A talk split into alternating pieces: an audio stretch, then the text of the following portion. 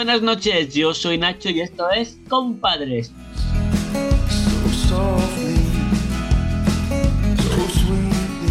Tu podcast sobre paternidad y crianza elaborado por tres papás con muchas preguntas y pocas respuestas.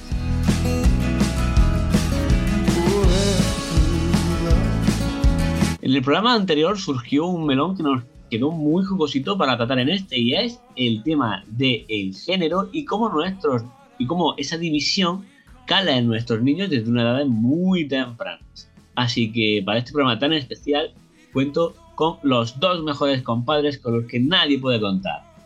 Con Sergio arroba un padre desobediente que desde la academia de los mejores psicólogos de Almería, nos acompaña, como siempre, en nuestro programa. Muy buenas, Sergio, ¿qué tal estás?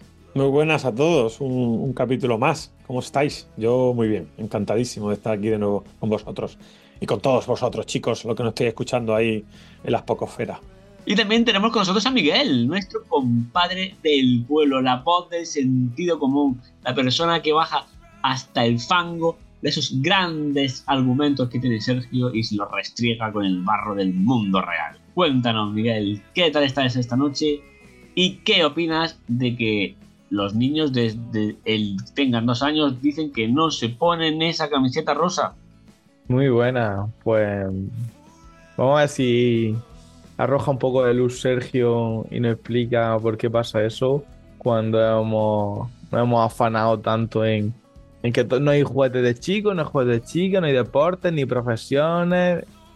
La verdad que, el ejemplo que hemos cogido, que es el de los regalos de Reyes, eh, nos demuestra que, es imposible que, eso les cale y que parezca que surgen de ellos cuando, en casa no lo han escuchado, ¿verdad? Que, que no todo lo que aprenden es casa, pero a ver qué, podemos sacar en claro. Sí, porque todo este debate eh, surgía con el tema de los regalitos navideños, de que nos dábamos cuenta de que a nuestros chicos siempre cogían cosas de chicos y las chicas cosas de chicas, y que además nosotros reforzábamos esa querencia que tenían ellos. Y claro, quiero empezar por ahí, quiero por preguntaros para enlazar un poco con el programa anterior, eh, si los regalitos que recibieron vuestros niños y niñas en Navidad eh, tenían un sesgo de género o no. Pues Miguel le hizo la carta a la hermana, porque además solo tiene dos años. Miguel decidió que la hermana quería pedir un bebé con su bañera para bañarlo y una mini, que es lo que ahora está demandando de en televisión. Así que el hermano decidió que, que la niña tenía que tener su bebé con su bañera para bañarlo y cuidarlo. Lo tiene claro, ¿no? Su regalo y lo de la hermana. su regalo era los Spiderman, las tortugas ninja, pero el de la hermana era un bebé con la bañera y, y una mini. Bueno, en mi caso, desgraciadamente, y por mucho que me avergüence admitirlo y lo considere un fracaso personal, Sí, los regalos de mi niña están muy secados, son muy secados, muy mucho. Es verdad que hay unos regalos que son universales, pero incluso los regalos universales, como puede ser un patinete, un patín o un libro, este, tienen pues, pues eso, pues colores específicos que, que, que también producen otro tipo de seco y Ah, y el rosa, el rosita. rosita, el violeta. ¿eh? Sí. Esos tonos pastel, ¿eh? Y bueno, para mí esto es, para mí, yo lo reconozco, es una cosa que me frustra mucho porque yo cuando tuve Abril eh, me prometí que iba a hacer todo lo posible uh, porque esto no sucediera.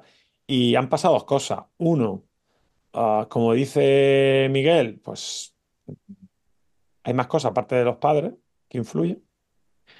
Pero esto sería realmente quitarme una responsabilidad que tengo. Y es que yo no he hecho, yo no lo he hecho bien yo no lo he hecho bien. No, o no, por tu no culpa, por tu culpa y por tu gran culpa. No es culpa, pero sí que tenía responsabilidad de proteger, entre comillas, a mi hija de, de un sesgo que creo, y luego lo hablaremos, sinceramente, que a lo mejor a nivel individual a mi hija no le va a perjudicar, a lo mejor, pero a nivel social eh, lo que hace es perpetuar ciertos roles y ciertos ah, estereotipos de género que por lo general y tradicionalmente han perjudicado a la mujer. Es decir, que teniendo dos niñas, porque teniendo dos niños pueden no, no- pueden no ser tan necesarios si lo ves desde un punto de vista egoísta. Pero teniendo dos niñas, para mí era fundamental que ellas fueran conscientes de todo esto y que fueran una referencia en, en eso, en la igualdad y en, y en- y en la no diferencia o no tanta diferencia de, de los, de los géneros, ¿no? Y ahora le regalas maquillaje y tutu rosa. Pero es que esto está. Pero fíjate que Miguelito con cuatro años ya piensa que ¿qué regalo va a querer su hermana? Un bebé y una bañera para cuidarla. Y me llama mucho la atención porque, a ver, al final eh, la, familia somos el, factor de socialización primario de los niños. Y eh, en la familia de Miguel, su padre es un gran cuidador. Eh, si no están al 50 por 50, a lo mejor Miguel ha estado mucho más por temporadas que Rocío. Es decir, no entiendo que Miguel vea reflejado en su madre el papel de cuidadora y en su padre el de proveedor. Pero así se lo ha transmitido a su hermana. Tampoco creo que sea lo único que le está, que la única información que le está llegando a Miguelito. Si, pues, si estuviera aislado del mundo y solo le llegara la información de sus padres, te puedo asegurar que este problema no hubiera existido. Eh, el problema es que Miguelito ve y ve mucho más allá de sus padres. Ve la tele, eh, está en el cole, habla, habla con los amigos, ve libros, ah, que en gran parte hay todavía muchos ah, muchos libros con una visión clásica del género. Hoy mismo he estado leyendo uno con Abril, que he tenido que avisarle de un par de cosas porque estaba viendo, y es moderno, cosas que no me gustaban. Y ve gente, y cuando él ve a niños en un cumpleaños, ve indudablemente que la mayoría de las madres son las que cuidan a los niños, tío. Que tampoco tendría que ser muy ciego para no darse cuenta. Entonces, luchar contra eso también es complicado porque no solo somos nosotros, es toda la sociedad que nos rodea. Y luego que nosotros, por mucho que en el caso de Miguel y, y Rocío, y no quiero juzgarles, que no conozco la, la rutina de su casa, tengan, ¡Júzgales, júzgales! tengo, tengan un, un reparto de tareas muy equitativa en ese sentido, sobre todo con respecto al cuidado, siempre hay cosas súper inconscientes y muy metidas en nosotros que expresamos sin darnos cuenta. ah, y ahí el género es súper potente. Nuestra identidad es una identidad de hombre, aunque tengamos que cuidar de nuestros hijos, bañarlos y cambiarle los pañales. Y eso también lo va a percibir Marco seguro, en el mom- eh, Miguelito, en el momento en que su, su padre se relacione con otros amigos, por ejemplo. Porque yo a mis niños les limpio el culete, pero como un macho. En plan, toma toallita. ¡Ah, ¿Qué, mira, toall- Marcos, qué la toallita? caca! ¿Qué toallita? Los machos limpiamos lo- el culo con papel higiénico y además del duro, Del que ponen en los hoteles. del que pone los hoteles, de la lija ¿Qué, qué, esa. qué diferencia hay cuando vas a un váter y es papel higiénico del barato y no de este de doble o triple capa acolchado? Lo primero que ya, te- ya empiezas tú a hacer dobleces. Sí. Que dices, al final gasto el mismo. Haz- Pero más, bueno, ¿no? es otro tema, otro tema. Es que en mi trabajo hay ese papel higiénico y lo paso muy mal, tío. No me digas que los españoles os pagamos a los funcionarios papel higiénico del malo. Por esto Del no malo, paso, ¿eh? Del malo, del malo. Yo quiero que mis trabajadores públicos vayan al baño con confianza y con ganas. Pero que eso es lo que os quería decir, porque, por ejemplo, eh, a mí con Marcos, no sé por qué, claro, por- probablemente sea eh, mi sesgo de género. Eh, sí que recuerdo que cuando tenía eh, dos años le compramos un, un carrito de bebé y un bebé para que lo pasease y le encantó y jugaba mucho con él. Y, y con, pero no hubo muchos más esfuerzos más porque, claro, es que me estoy dando cuenta de que soy lo peor, ¿eh? Porque pensaba como que no había mucho más diferencia. Pero con Diana eh, sí que lo he intentado. Y claro, a Diana no tenía ropita rosa hasta que ella empezó a demandarla. Y no entiendo por qué, ni cómo, ni de dónde surgió todo eso. Porque a lo mejor Porque la su madre tiene... a lo mejor la mayoría de sus amigos del cole, de sus amigas del colegio tienden ahí con ese tipo de colores. A lo No, mejor porque iban con uniforme. Iban con uniforme. Diana no veía la tele. eh, Su madre no viste así. Vale, en el parque a lo mejor ve a alguna niña, pero tío, ¿tan potente es eso? Porque ¿cuál es la otra explicación? Que en nuestra genética está incluido el gusto por los colores, por ejemplo, por el tipo de color. No lo sé, yo te estoy haciendo una pregunta. Tú eres que tienes una No, carrera. no me has hecho una pregunta, estás lanzando una reflexión. Eh, sí, esto es una discusión muy típica y si nos metemos en casos particulares, luego es muy difícil de separar eh, la paja del grano. Entonces es complicado analizar de las experiencias personales de cada uno debido a los secos que tenemos, a memorizar lo que nos dé la gana, a interpretar la realidad de nuestra manera. No se puede hacer un experimento de esto. Eh, para eso existen los experimentos en psicología, precisamente.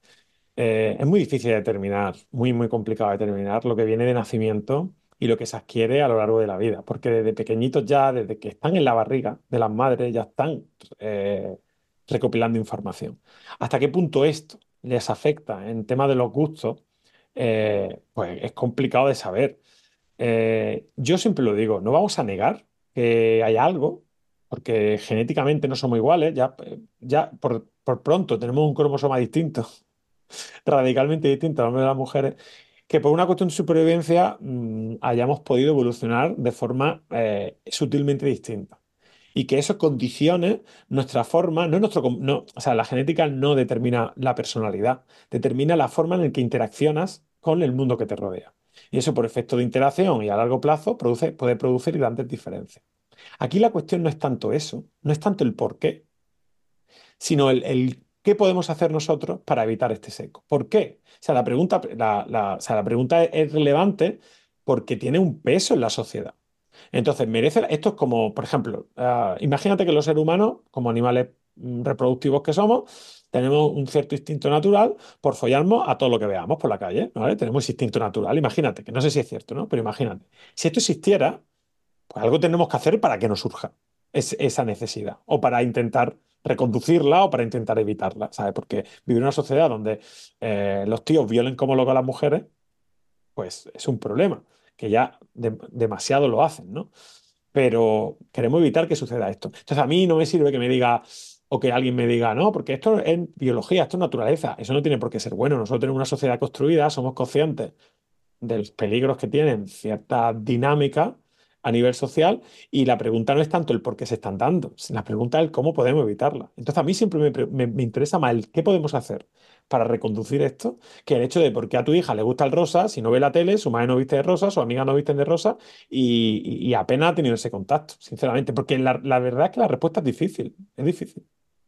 Y el brilli brilli, porque lo de brilli brilli es una cosa que está muy aceptada y, y es muy femenina. Y, por ejemplo, Marcos se compró hace poco eh, una zapatilla súper chula, negra, pero que tenía una banda eh, dorada con brilli brilli. Y las vio, le, le gustaron. Y dijo, no sé si comprarme las papás. ¿Por qué tienen brilli A ver si me van a decir que son de niña. pero tú fíjate lo que está pensando tu hijo ya, es lo que le van a decir los demás. Claramente que hay una presión social de la polla, ¿no? Claro, digo yo, ¿pero por qué? Dice, es que tienen brilli brilli. Y yo, Marcos, el brilli brilli mola mogollón. Lo que te van a decir es que molan, pero que te van a decir que son de niña. Y claro, yo estoy siempre que no hay cosas de niño, no hay cosas de niña, pero sinceramente, ahora que no nos están escuchando nuestros niños, hay cosas de niño y cosas de niña. Hay cosas de niño y cosas de niño. Mm, y ellos lo ven. y las cosas de niño y las cosas de niña son malas. O sea, que tú puedes usarlas me refiero. Y, nadie puede decirte, claro, eso es lo que, el crear una personalidad fuerte en la que tú decidas eh, coger una cosa u otra, independientemente del brilli brilli, del color, la forma que tenga, pues es lo, es lo extremadamente complicado, pienso yo. Pero bueno, que las cosas de niño y niña existen, estamos hablando así, porque hay una atribución social sobre qué es de niño y lo que es de niña. Es decir, nosotros no decimos que no hay cosas de niño y niña, pero la sociedad está poniendo etiquetas en los anuncios, en la calle, nosotros mismos sin quererlo. Es decir, decimos que no lo hay, pero el niño lo que ve es que sí lo hay. Eh, el niño los vestidos son de niña. Es, que no hay vestidos de niño. Justo como le va a convencer a un niño que los vestidos no son de niño. Y te, habla, te dirá a tu niño, pero ¿cuándo he visto yo un vestido, un, niño con un vestido, papá? No lo he visto. Pues Niñas rosas sí he visto, pero niños de rosa no he visto yo eso. Eso no lo he visto yo en la vida. Entonces, claro que los niños son permeables a todo eso. Y, ahí donde entra el tema del modelaje, porque a, mí lo del rosa me, llegó. No, es que el rosa es un color de niña. Yo tengo una camiseta y una camisa rosa. ¿Por qué? Pues porque, no sé, mm, a ver, es que no son femeninos. Eh, una camisa rosa no es femenina, o mi camisa rosa no es femenina. ¿Y qué pasa? Es que al día siguiente fui al parque con la camisa. Y el niño que me había dicho eso me dice, porque llevas una camisa rosa. Y dije yo, porque me gusta el rosa y me gusta mi camisa y me la pongo. Y, se- quedó como rayado. Eso fue hace ya un, par de años. Pero esta Navidad, eh, Alba siempre por Navidad se hace la uña, se, hace la, se pinta las uñas, va a una empresa de estas, que aquí en Torrevieja hay un millón, de que te hacen las uñas y se pinta las uñas con motivos navideños. Y claro, cuando Diana lo vio, flipó y dijo, mamá, yo quiero esas uñas. Y Marcos el año pasado, en su clase, eh, surgió un contexto de aprendizaje alrededor del salón de belleza. Y montaron un salón de belleza en clase y todos se pintaban las uñas. Entonces, digamos que eh, él no tenía encasillado lo de pintarse las uñas como es una cosa de mujeres. Pues Marcos dijo, eh, yo también quiero pintar las uñas. Y me dijo, ¿y papá, tú no te las pintas? Y dije yo, "Mm, pintarse las uñas no es una cosa de chicos. Pero yo no quiero enseñarle a mi hijo eso. Si él se las quiere pintar, yo lo quiero apoyar. Pues estuve toda la vida con las uñas pintadas. Una de rojo con brilli brilli como Marco y la otra solo de brilli brilli como, como Diana. Doy fe que estuvo toda la vida con, con las uñas pintadas, pero yo no me las pinto porque a mí no me gusta. Ah, por supuesto. Eso es lo que le digo normalmente a Marcos. Pero en, Na- en pe- Navidad. pe- nos pero a Nacho tampoco, pero ese no es el tema. Claro que, o- que solo lo podéis reducir a eso. Pero la realidad es que él se da cuenta que a ningún hombre le gusta y que a todas las mujeres les gusta. No, bueno, ninguno y todo es muy exagerado, ¿no? Pero entenderme. Eh, al final tú tienes que determinar en qué estás dispuesto a ceder. Como dice, mira, no me hace ninguna gracia que pintarme la uña, pero me la voy a pintar. Porque sé que tiene valor, porque sé el mensaje que le estoy dando al niño. Y es verdad que tiene las patas cortas el mensaje, porque al final eres tú frente a todo el mundo, pero también pienso que ese tipo de gestos son importantes y que poco a poco generan un cambio, en mi opinión, o quiero creer esto. Entonces no creo que estemos en un punto idóneo. El seco de género, los regalos, en, en la vestimenta, siguen existiendo, pero yo considero que es mucho menor que el que había hace un tiempo, o por lo menos los géneros están un poquito menos diferenciados que antes. O esa es mi percepción, ¿eh? Yo creo que no están, no ha disminuido absolutamente nada, porque el adjetivo cuando ven a tu niña es qué guapa está, qué mona está, qué bien vestida está, eh, nadie, le, nadie dice qué rápido corres, qué bien saltas, qué bien trepas, porque las niñas no trepan, las niñas tienen que tener cuidado y tienen que estar en el parque y no pueden mancharse, no pueden ensuciarse, o porque le ap- aprecian más el vestido nuevo que tienen, porque le han dicho que el vestido es muy bonito, que el vestido es muy delicado, que le hace estar preciosa, y no pueden jugar el- el- en el barro. Y en una excursión, porque bueno, ahora van con uniforme en casi todos los colegios, pero hay gente que viene de una Casi excursión. todo, casi todo donde lo lleváis vosotros, o pijos, que son pr- privados. Yo no, no conozco yo ningún público con uniforme. Eh, los uniformes son más baratos y te quitan muchos problemas. Me, Aparte, pa- me- me parece tremendo que todos los niños tengan que igual. Me parece una, un- una, una, matar la diversidad, que ya tenemos un mundo estrecho en cuanto a la diferencia. Bueno, bueno, esto está discusión. Otra discusión.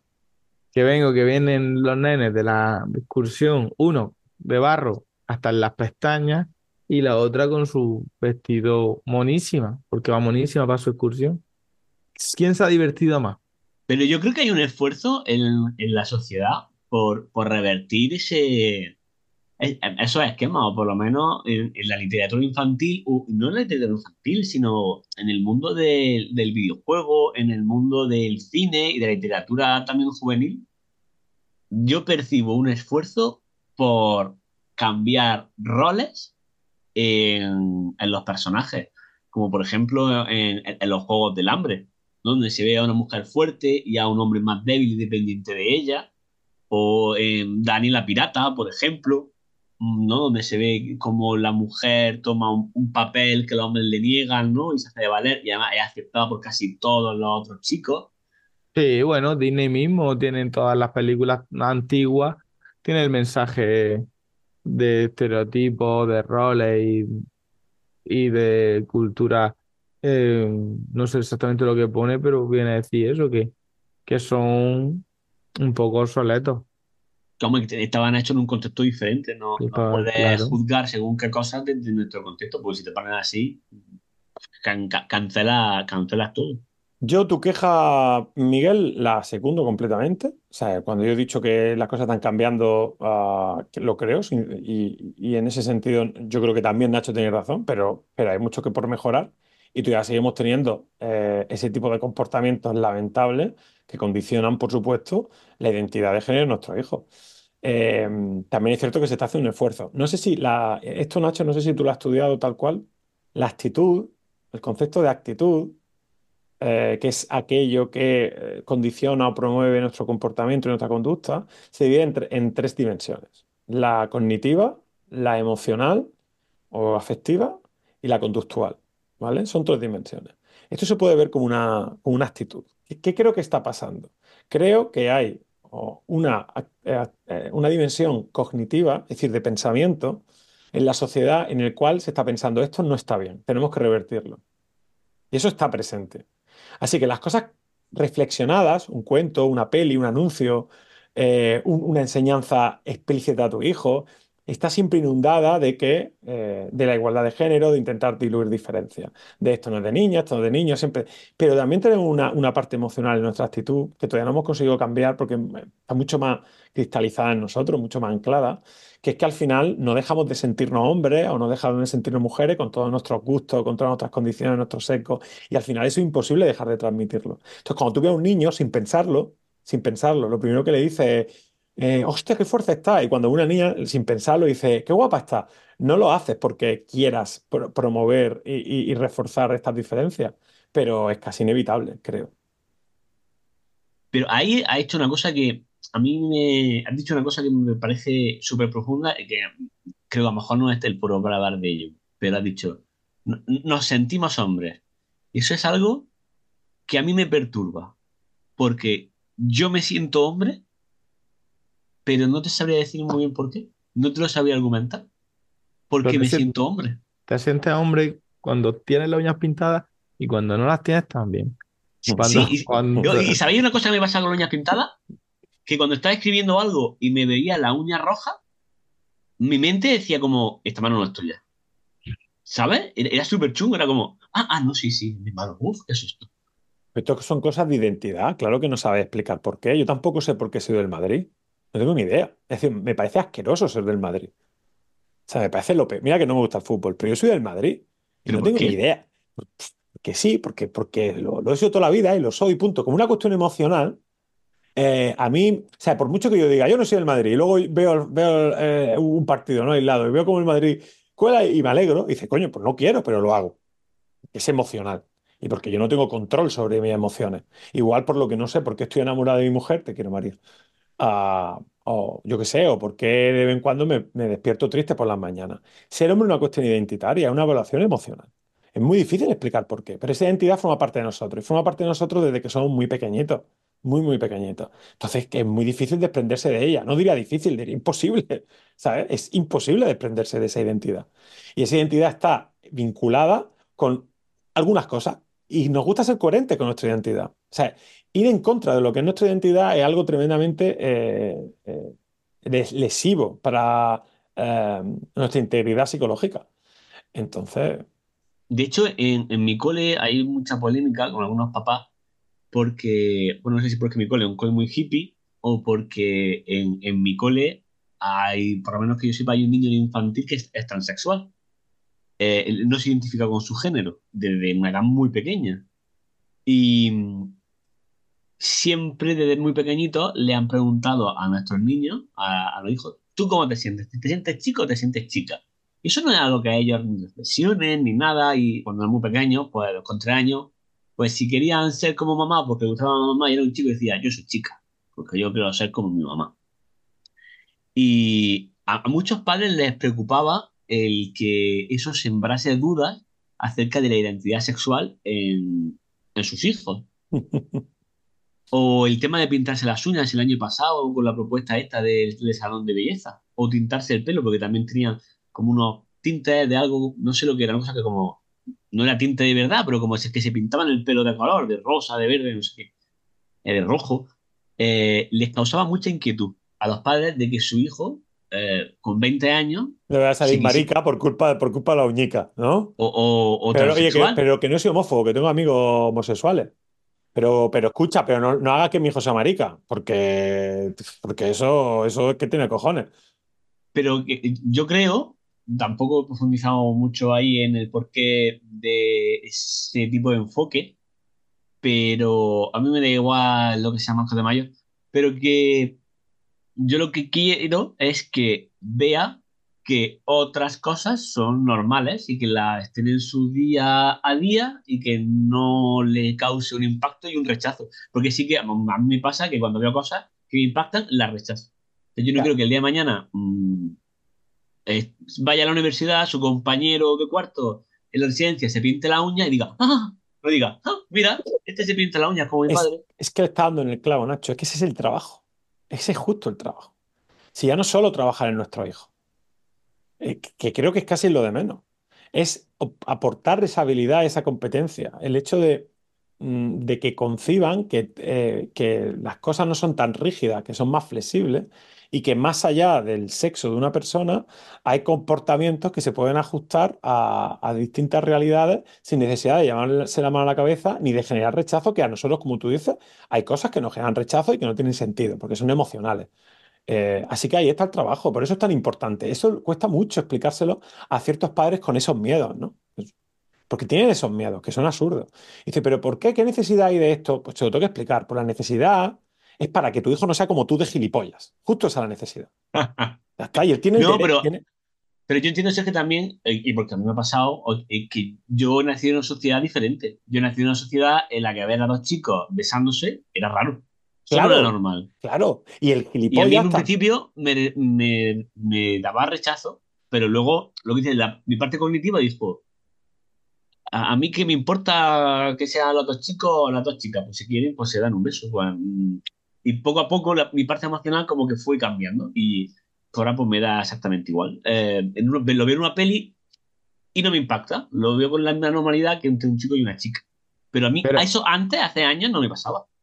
Pero a, a ellos que se están dando un beso, chicos, chicas, chiques, a ellos le, le importa un rábano cómo tú te sientas. No, O sea, no. a ellos, No, no. ellos no tienen problema. El problema está cuando no hay respeto, cuando se trata diferente y le hace sentir a ellos diferentes, o cuando hay acciones que, que le provocan inseguridad a ellos, o cuando hay acciones que le provocan el tener que evitar hacer, eh, comportarse libremente. Hombre, lo que dice, tiene- lo que dice tiene sentido, ¿eh? No te voy a decir que no. Quiero decir que al final lo más grave es la agresión de cualquier tipo, directa, indirecta, sutil o, o- o lo que sea. Tienes razón. Pero yo no creo que les dé igual saber que aunque una persona no se dirija a ellos, mm, les moleste ese tipo de actitud. Yo creo que ellos quieren que aquello se vea como normal. Creo que es importante para la identidad de una persona el saber que cuando alguien le ve, no estás, no, no se están llevando las manos a la cabeza, aunque luego se dirijan a ti con respeto. Pero vamos, esto es mucho envalentonarse. Mi sensación es esa. Bueno, chicos, ¿qué os parece si cerramos con un consejito de cada uno de nosotros para intentar eh, reducir ese sesgo de género en nuestros niños? Pues Nacho, creo que muchas de las cosas que hemos estado hablando aquí ya van en ese sentido. O sea, creo que simplemente el esfuerzo ah, de expresar, aunque no sea mediante el modelo, porque cuesta mucho, pero de expresar verbalmente ese tipo de cosas a nuestros hijos, de, de cosas de niño y de niña, de, de- ¿no? Ese tipo de mensajes ya es, tiene cierta utilidad. Es verdad que no son todos los potentes que nos gustaría, pero tiene, tiene cierta utilidad. Pero para mí, una de las cosas más potentes son la- precisamente algo como lo que tú hiciste en Navidad, ¿no? Pues me punte la uña, aunque no me apetezca, aunque no me guste. Me pinto la uña para que mi hijo pueda ver que esto, que en esto hay cierta normalidad. Porque yo que soy su mayor referente, además, precisamente Marcos, que yo sé que a ti te tiene, eh, que para él, para, para él tú eres un referente mayúsculo, ¿no? Que, no, es- que, no así, que no es así siempre, eh, desgraciadamente, eh, le va a dar mucho valor. Entonces te diría que lo más eficaz es el ejemplo. Entonces, dentro de nuestras limitaciones, somos personas ya muy contaminadas y con todos nuestros secos, sí que creo que tenemos que hacer el esfuerzo de enseñar a nuestros hijos a que, en fin, a que hay diversidad en todo esto y que aunque ellos se sientan niños y chicos o chicas, que es muy difícil de enseñarles a que no se sientan así, pues dentro de ese sentimiento pues hay un abanico muy amplio de posibilidades. Entonces, consejo de cómo hacerlo es difícil, pero antes que la palabra, que también tiene que estar presente, creo que es más útil el ejemplo. Así que dentro de lo posible, pues intentad dar ese ejemplo a, a los niños. Mi consejo es que viváis en una burbuja y directamente pues él solamente aprenderá de las bondades que tú le enseñes en tu, tu burbuja. Porque en el momento en el que entre alguien de la tribu, que tú le abriste la puerta de tu burbuja, Ay, tu Bueno. tribu, Miguel, estaba traicionado. a tomar por saco, a tomar por saco. Me está recordando los consejos Monca de, de- de Ernesto Sevilla. No, pero es verdad que cuando tú te afanas, te afanas, te afanas en, en cambiar tu forma de hablar, tu, los actos, los regalos, esos detalles, y, y después eh, la vecina dice que los niños no lloran, hombre. No seas niña. Ah, pues ahí te voy a dar otro consejo, Monca. Desvalida a tu vecina. Insúltala delante de tu hijo. Quítale todo tipo de, de- de- de- de Bueno. autor- autoridad en su educación. Que la desprecie tu hijo y entonces ya sus mensajes no solo no le van a afectar, sino que va a ir en contra de ella. con mi amabilidad normalmente y cero sarcasmo, pues a veces si hay algún comentario. Pero la que he tomado por, por correcta, la conducta es en petit comité decir pequeñas pinceladas, trucos. La vecina es tonta, Miguelito, no. No, No al niño, no ir a la vecina, decirle, mira, perdona. Eso era cuando tú eras pequeña. Podemos evolucionar a mijica, háztelo pensar, o si no, simplemente mantente en silencio. No, pero escucho un comentario sarcástico sobre eso, de en plan, no, hombre, mujer, ahora los niños sí que lloran, llevan llorando ya mucho tiempo, tú no te preocupes, ¿sabes? Una cosa de esa lo mismo le hace pensar y decir, bueno, lo mismo debería de callarme y meterme la lengua en el coño, lo mismo, ¿eh? Bueno, chicos, pues yo voy a dar mi consejo. Yo un consejo vivido desde la experiencia como padre, que es desde donde yo puedo dar los consejos, ¿vale? Y es que como padre y como hombre os aconsejo que os pintéis las uñas. Porque están de puta madre. Y os podéis hacer cosas guapísimas. Os podéis hacer Spider-Man, la X de los X-Men. Os podéis hacer una pistola o el logo del GTA. No hay límite. Es como los tatuajes, pero los podéis ir variando semana a semana. Pintaros las uñas, que mola, ¿qué te pasa? Consejo, bueno, guay, píntate las En en serio, probadlo, probadlo, engancha. Yo reconozco que lo más que he hecho respecto a eso es pintarme la uña de los pies como que me, me la ha pintado mi hija. No- ¿Tú no has salido maquillado a la calle? Eh, sí, pero que no, se, no sin que se note en realidad. Vale, creo que he hecho demasiadas cosas. Bueno, compadre, os dejamos. Pues a, eso me refiero, a eso me refiero, Nacho. No se te puede dar ni un puto consejo porque lo haces todo perfecto, joder. Es que soy un papá muy bueno. Oye, hablando del tema, ¿qué os parece si en el siguiente programa de compadre hablamos un poquito también del tema que hemos hablado antes de los, de los Reyes Magos, sobre niños buenos y niños malos? Porque a ninguno de los nuestros le han traído carbón, ¿verdad? Eso es porque han sido niños muy buenos. Límpiate esa boca, Nacho. La tengo llena de carbón, no puedo. Así que nos vamos a ver en el siguiente programa de compadres hablando sobre niños malos. Así que nos vamos a despedir y muy buenas noches Sergio y buenas noches Miguel. Ha sido un placer, como siempre, hablar con vosotros. Buenas noches. Chao, chao. Buenas noches compadres.